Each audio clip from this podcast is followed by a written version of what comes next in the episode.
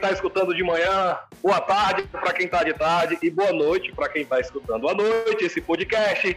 Seja bem-vindo ao Boteco da Física, um podcast que faz parte do projeto de extensão Seminário de Formação Online, Reflexões Sociocientíficas e Práticas Docentes no Ensino de Ciências. Esse podcast, esse projeto de extensão, que é uma ação dos professores do curso de especialização em ensino de ciência na educação básica do campus João Câmara, do Instituto Federal do Rio Grande do Norte, em parceria com o Centro Acadêmico Genesi Cavalcante, o Centro Acadêmico da nossa licenciatura em Física. Sejam todos bem-vindos ao nosso segundo podcast. Eu sou o professor Jardel Bonfim e vou estar com vocês durante toda essa conversa maravilhosa. E hoje nós temos muita coisa bacana para conversar.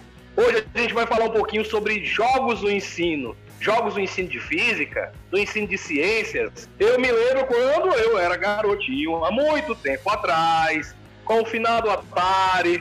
O, o, o meu sonho era ter um Super Nintendo e eu consegui.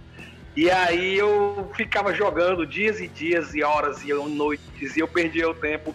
E eu nunca pensei que hoje a gente fosse chegar a discutir um pouquinho sobre como que um jogo pode facilitar o processo de ensino-aprendizagem.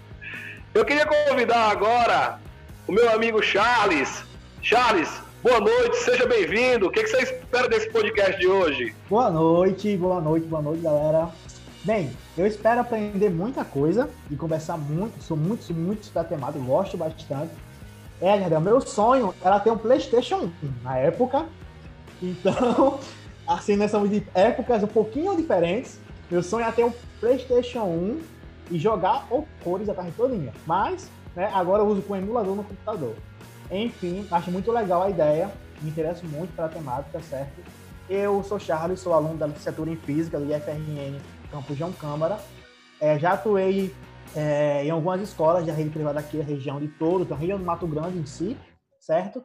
Tenho interesse em pesquisas na área sobre gamificação e sobre jogos, certo? Aplicados ao ensino de ciências, com ênfase na física, em minha área de atuação. E vamos que vamos. É isso aí, Charles. É interessante que é nosso papel como professor, formador de opinião, conhecer diversas metodologias e tentar aplicá-las em sala de aula, não é?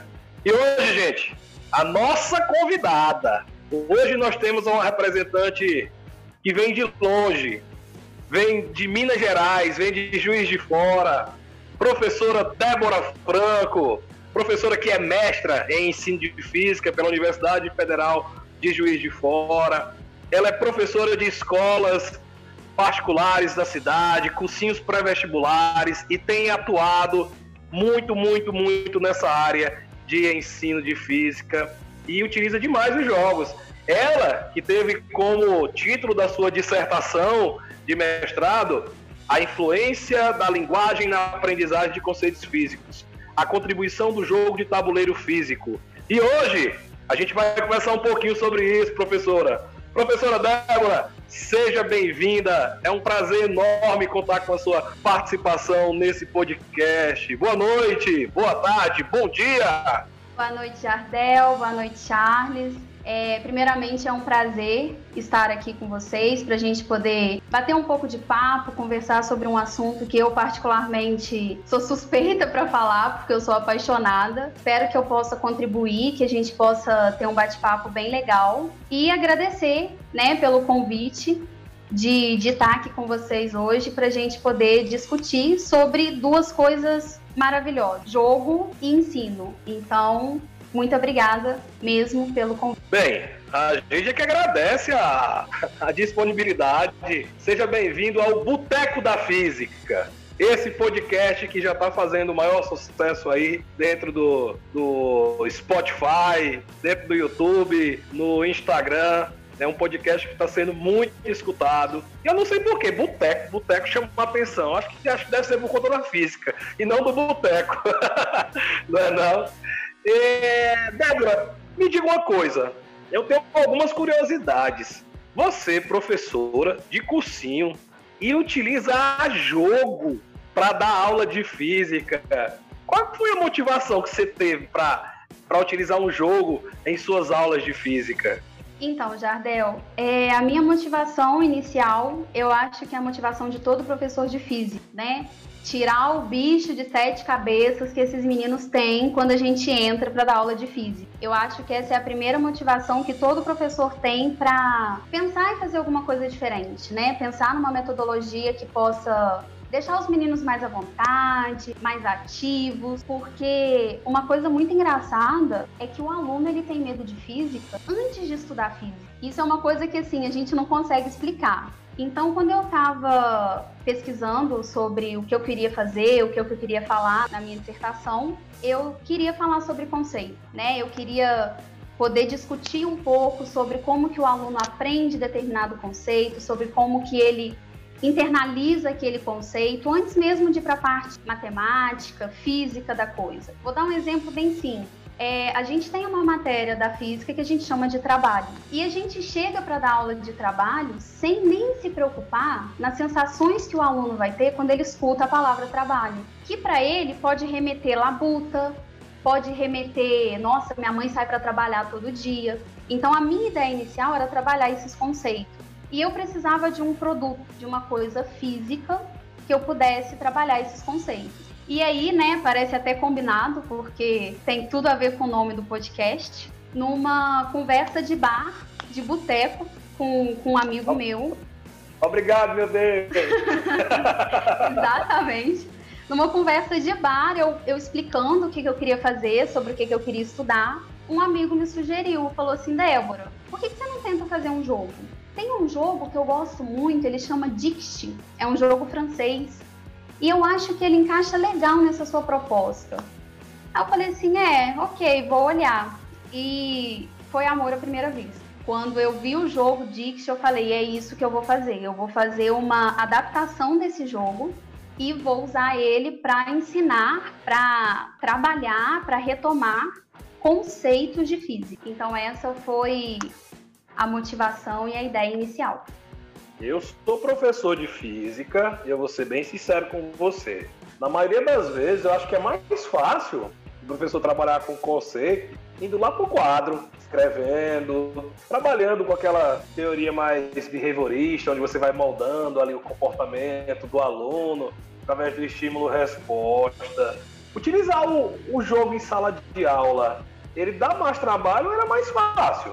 Porque se ele vai contribuir para a melhoria do processo de ensino e aprendizagem, ele tem que ter algum diferencial. Será se você recomendaria utilizar esse jogo? É mais fácil? Então, Jardel, mais fácil não é não, né? É, toda vez que a gente propõe uma metodologia diferente do quadro GIS, né, como você mesmo falou, não é mais fácil, mas eu diria que é mais gratificante. O professor ele tem que buscar o equilíbrio, né, entre o jogo, o lúdico e o processo educacional. É, eu sempre falo que se o lúdico ele tiver um caráter maior do que o educacional, não adianta de nada, vira só um brinquedo. E se o caráter educacional ele for maior do que o lúdico, também não é legal, porque é só mais uma metodologia. Então, quando o professor se predispõe a usar um jogo ou qualquer outra atividade lúdica dentro de sala de aula, ele tem que estar preparado para o trabalho, porque você tem o trabalho desde a elaboração do jogo, porque você tem que ter muito em mente os conceitos e as habilidades que você quer desenvolver ali, né, com os alunos naquele jogo, na hora do jogo, na hora da aula. Então o professor ele tem que estar pesquisando, o professor ele tem que estar atualizado, né? Senão a gente leva um jogo que não tem nada a ver com a característica daquela turma. Isso também precisa ser levado em consideração, mas a maneira como os meninos olham para você quando você fala que você vai apresentar para eles um jogo de física, não não tem nada no mundo que pague. Aqueles olhinhos tipo assim, não, um jogo de física, tá bom, quero ver. Então os meninos já vêm para você com um desafio. E aí depois que eles jogam e que eles interagem entre si, a maneira como as aulas a partir dali vão acontecendo é muito gostoso. É muito melhor talvez do que se a gente ficasse só na nossa zona de conforto, que é o quadro e giz. É, Débora, pegando um pouquinho um gancho sobre a questão do lúdico, a gente vê, né, que é, um dos objetivos do jogo ele, ele vai ser proporcional a isso, proporcional ao lúdico, o riso, a brincadeira. E sabemos que muitos alunos veem a atividade de sala de aula como algo sério, algo pesado. Então, com você usa o lúdico, você tira esse, esse aspecto. Então, para o ensino, para que haja um ensino satisfatório, prazeroso, você acha importante tirar esse aspecto lúdico ou não? Ou tem que manter essa seriedade? Como é que é? Então, Charles, é, eu acho que é tudo uma questão de equilíbrio eu acho importante, antes de você apresentar o jogo para a turma, você explicar quais são os objetivos educacionais que você busca com aquele jogo. É legal você deixar os alunos cientes de que, apesar de ser um jogo, é um jogo que vai criar um ambiente crítico, que vai criar um ambiente onde eles vão estar discutindo sobre um determinado assunto, discutindo sobre um determinado conteúdo. Então, isso o professor ele precisa deixar bem claro. O lado bom de usar um, um produto lúdico, seja ele um jogo, uma brincadeira, um brinquedo, é justamente o caráter livre que aquela atividade tem. Todo mundo gosta de brincar, todo mundo gosta de se divertir. O prazer ele é uma coisa que ele tá, ele é uma necessidade humana. Então, quando você propõe para um aluno fazer uma atividade diferente, que ele que vai levar ele para o riso, para a brincadeira, para a competitividade, e ele vai dali estar discutindo, trazendo alguns conceitos pedagógicos, a, a ferramenta tem tudo para dar certo, né? Você coloca o menino para fazer uma coisa que ele quer fazer. Gente, toda criança quer brincar. Eu costumo falar, né? É uma frase que nem é minha, mas eu uso muito, que o que diferencia os garotos dos homens é o tamanho do brinquedo, é o tipo do brinquedo. Porque a gente brinca a vida inteira. Antes de você fazer alguma coisa, você brinca de fazer aquilo. Então, a gente poder utilizar uma atividade lúdica com o grau de liberdade que ela proporciona, com as emoções que ela proporciona, as sinapses que ela consegue estabelecer, com certeza é muito proveitoso para você criar um ambiente legal, um ambiente bom para vir para você poder receber um conteúdo em cima daquilo ali. Interessante, Débora, que você falou que toda criança quer brincar, toda criança gosta de brincar. Eu, eu, hoje, eu vou aumentar essa tua, tua frase, eu vou adaptar. Eu acho que todo mundo gosta de brincar. Então não tem idade, não tem, não é? Então eu sou uma criança, porque eu adoro brincar. é, eu sou, eu sou um meninão, só pode. Um meninão que já fez 50 anos, não pode um negócio desse. Mas não, enfim. Isso é engraçado, Jardel, isso que você falou, porque quando a gente pesquisa sobre jogos pedagógicos, você encontra milhares de jogos na educação infantil. Quando você chega para falar de educação no ensino médio, de adolescente, parece que o pessoal vai deixando de lado essa coisa do gostoso, do brincar, do sorrir, ela é muito encontrada na educação infantil. Quando você tenta associar o uso de um jogo no ensino médio, é muito escasso. É difícil achar alguma coisa que tenha a relação que a gente quer. E é o que você falou, jogo não tem idade. Brincar, sentir prazer, diversão, não tem idade. E mesmo assim é muito escasso jogos para adolescente.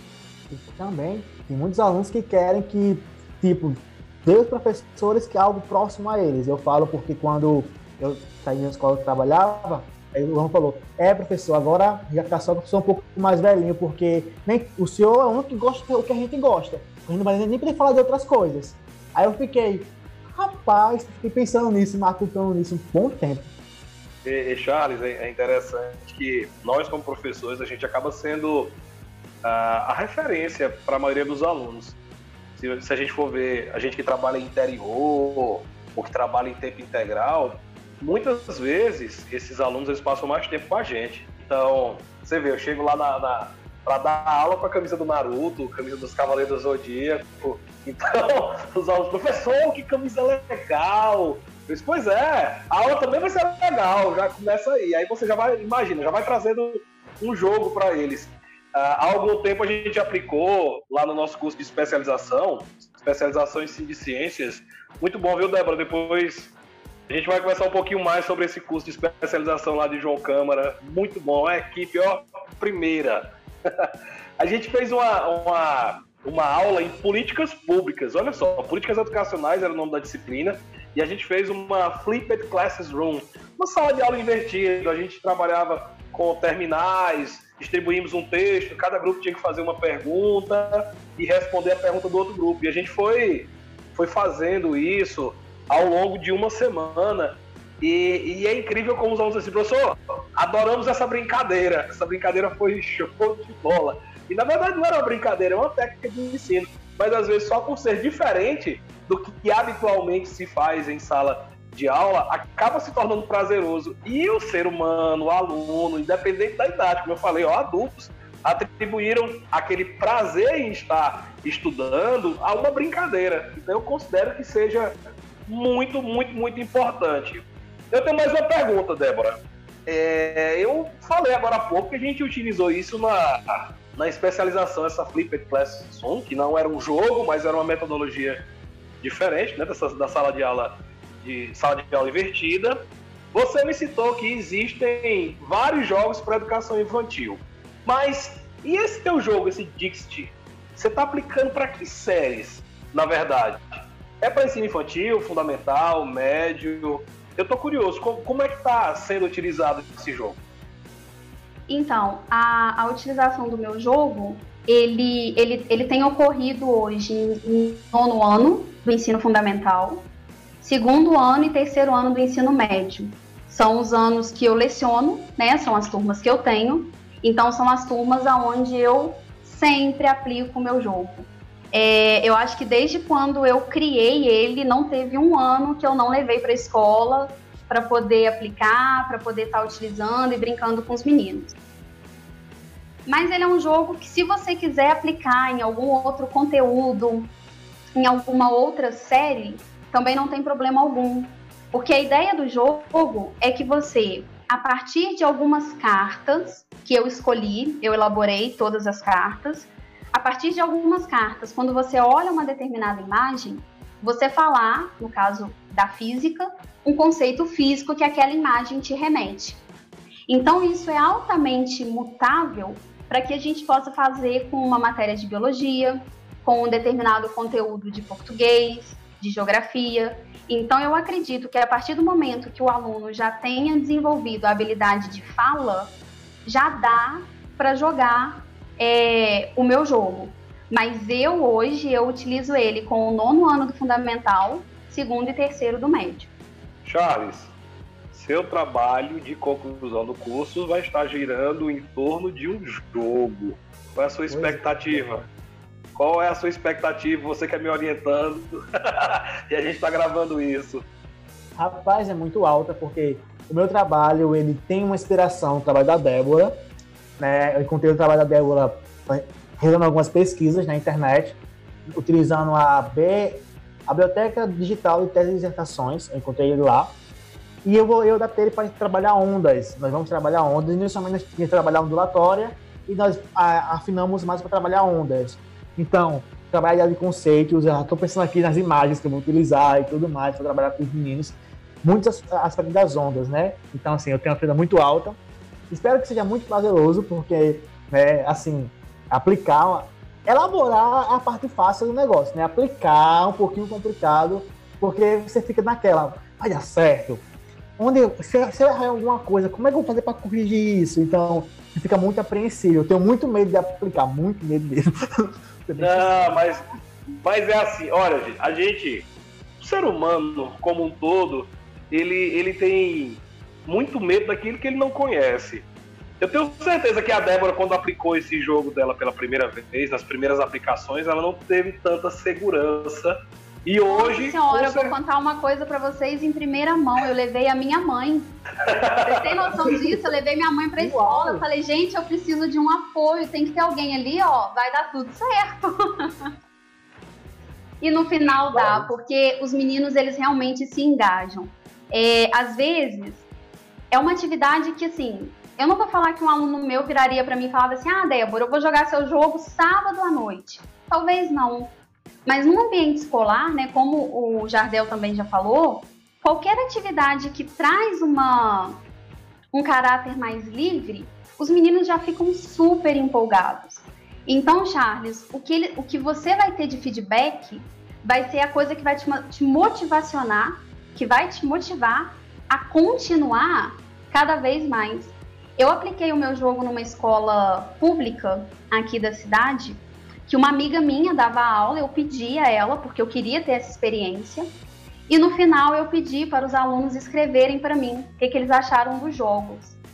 Teve aluno me pedindo para quando eu fosse vender o jogo, né? Isso nem é possível porque foi um produto, mas que quando eu fosse vender era para eu ligar para ele. Inclusive ele deixou o telefone, tipo assim, me liga porque eu quero jogar esse jogo com a minha mãe. Eu quero jogar esse jogo na minha casa.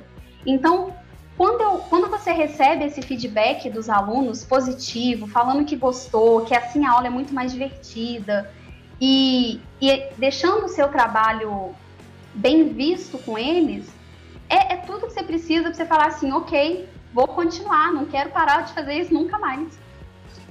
Ai, ai, eu gosto muito da ideia de jogos, muito, muito, muito mesmo.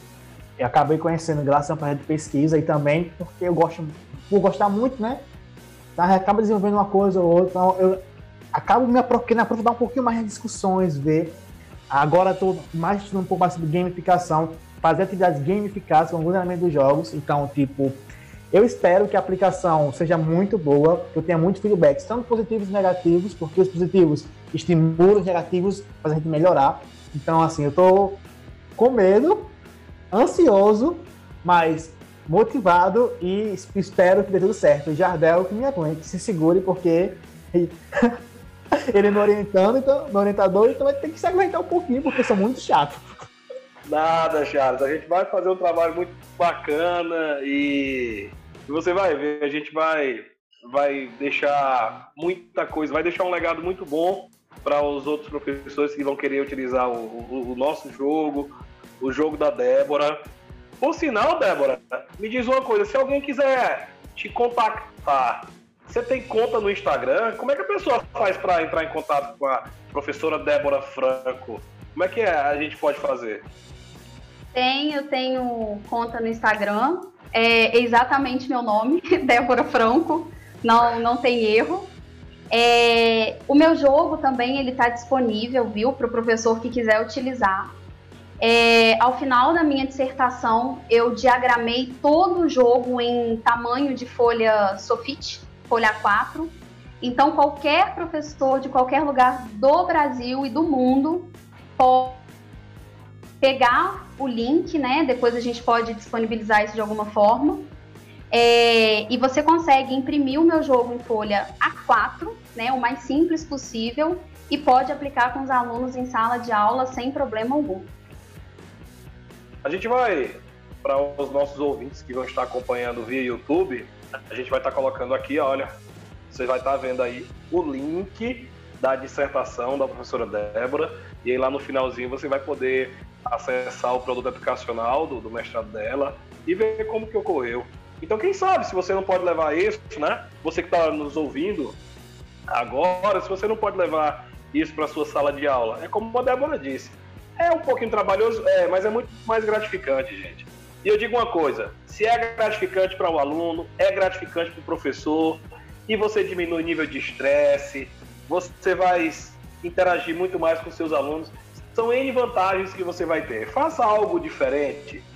Entendam que a gente não está sendo apocalíptico dizendo que quadro, giz e, e lousa não serve. Muito pelo contrário Nada substitui isso. A gente só está tentando mostrar que existem outras formas, que não utilizar somente aquela é o correto. A gente acha que tem que variar, tá certo?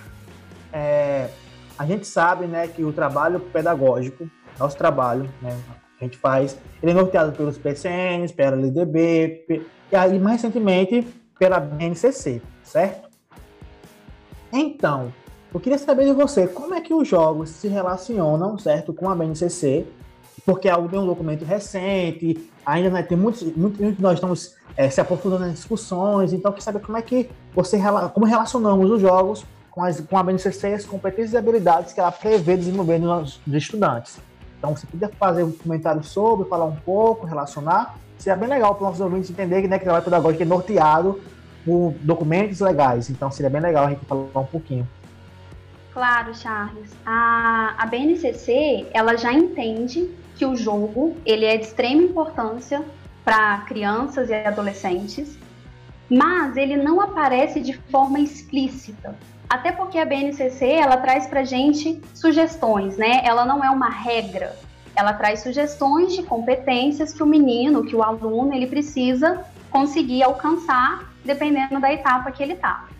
Então, quando a gente busca por jogos na BNCC, por exemplo, ele aparece numa parte que eu acho muito importante, que é lá na educação infantil, onde a BNCC fala para gente que tudo que o menino tem, que ele aprendeu é, na sua vida antes dele entrar na escola, na escola isso vai ser intensificado. Então ele coloca como exemplo cantigas, jogos, historinhas, tudo aquilo que a criança aprendeu antes da fase escolar, na escola isso vai ser intensificado. Então, esse, é o primeiro momento que jogos aparecem na BNCC. Fora isso, ele aparece muito como exemplo textual.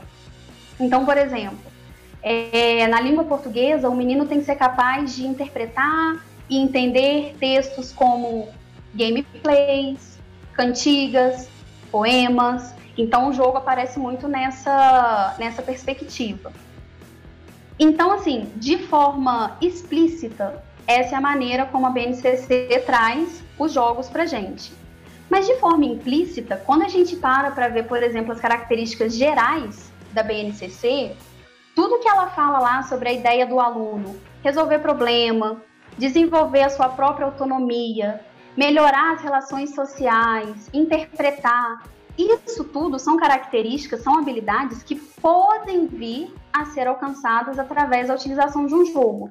Então, assim, é, é o que eu estou te falando, ele não aparece na sua cara, mas tudo que a BNCC recomenda que o menino precisa ser capaz de fazer, o jogo consegue proporcionar esse tipo de aprendizagem e de habilidade. Muito, muito bom, muito bom. O bate-papo tá bom, mas a gente tá chegando no nosso final aqui. Eu, por mim, passaria horas e horas oh. conversando com a professora Débora. Oh, né? oh passou rápido. Passa, mas é assim mesmo. É, professor Charles, suas considerações finais aí para o nosso podcast, para o nosso segundo podcast do Boteco da Física, os jogos no ensino de física, no ensino de ciências o que, que você tem aí para trazer para a gente, Charles?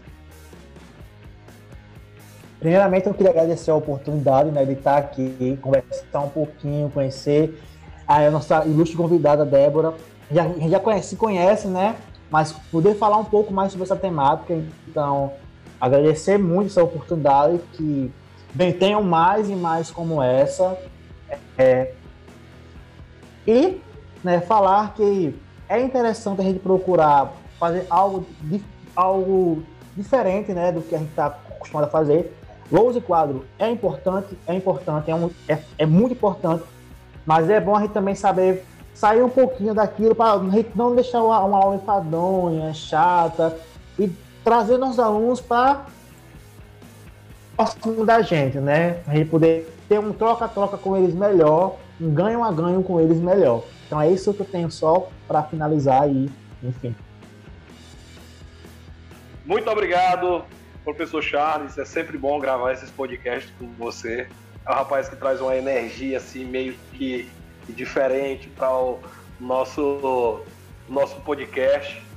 E eu queria agora mais uma vez agradecer imensamente a presença da professora Débora dizer que nós ainda não nos conhecemos pessoalmente, estamos virtualmente aqui, nos, nos, olhando, nos ouvindo, mas que vai ser um prazer enorme recebê-la no IFRN, no nosso campo João Câmara, para conhecer um pouco mais sobre a nossa especialização em ensino de ciências para a educação básica, para participar dos nossos eventos, dos nossos congressos, das nossas discussões sobre o ensino de ciências, Professora, qual é a sua mensagem para esse pessoal que está escutando a gente agora? Qual é a sua mensagem para esses professores que estão querendo fazer o jogo, mas que ficam com medo, como o Charles estava mostrando agora há pouco?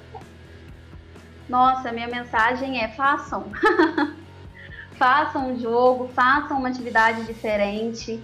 É, o lúdico, o jogo, ele abre espaço para coisas maravilhosas, para sentimentos, para emoções tudo, tudo, tudo num jogo ele, ele contribui para o processo de de aprendizagem, tanto cognitivo, quanto afetivo, quanto motor, né? Se a gente for citar o que de um jogo que ajuda na, na aprendizagem, não tem o que, é tudo.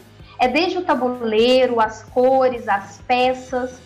E como vocês já falaram, eu também ressalto isso muito, a nossa, a nossa proposta não é de maneira alguma substituir uma aula tradicional, mas sim tentar enriquecer algumas aulas, trazer os alunos para mais perto da gente e fazer isso brincando, principalmente na física, já parece uma, uma ideia contraditória, né? Quando você fala, vamos brincar de física, opa, tem algum, alguma coisa errada aí. Então, deixar o menino curioso para brincar, deixar o menino se tornar ativo, porque no jogo ele é o próprio, é, ele é ativo, ele é o próprio cara que está ali fazendo o que ele quer fazer. Então isso traz é, uma experiência muito, muito, muito boa. Então assim, minha dica para quem quer fazer um jogo, faça. Ah, Débora, eu não quero fazer. Então usa algum que já está pronto. Os elementos de gamificação, né, como o Charles falou, gamificar alguma coisa é você usar elementos de jogos, como placar, bônus, para qualquer outra atividade. Então, vai devagarzinho, né, se você está com medo, mas não precisa. É, é fantástico.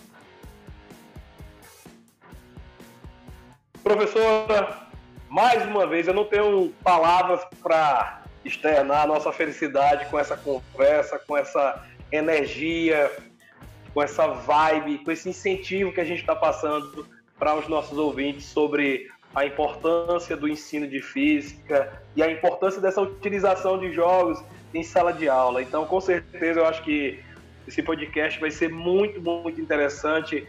Vai, vai servir, vai ajudar muitas pessoas que têm essa vontade, mas que têm esse medo. Pois bem, gente, gostaria de agradecer a todos vocês e dizer que em breve teremos o nosso terceiro podcast. Aguardem as próximas semanas. A gente vai trazer o professor Raulison Ibiapina, professor do Instituto Federal do Maranhão, perito criminal do estado do Piauí, e a gente vai discutir um pouquinho mais sobre o papel da física na polícia, a perícia criminal, o que que tem um professor de física, o que que faz um professor de física dentro da polícia, gente. Então a gente vai trazer o professor Raulson Ibiapina. Não percam o nosso próximo podcast. Minha gente, salve, salve para o grupo mais uma vez. Eu sou o professor Jardel Bonfim e foi um prazer enorme estar com vocês. Até mais. Tchau.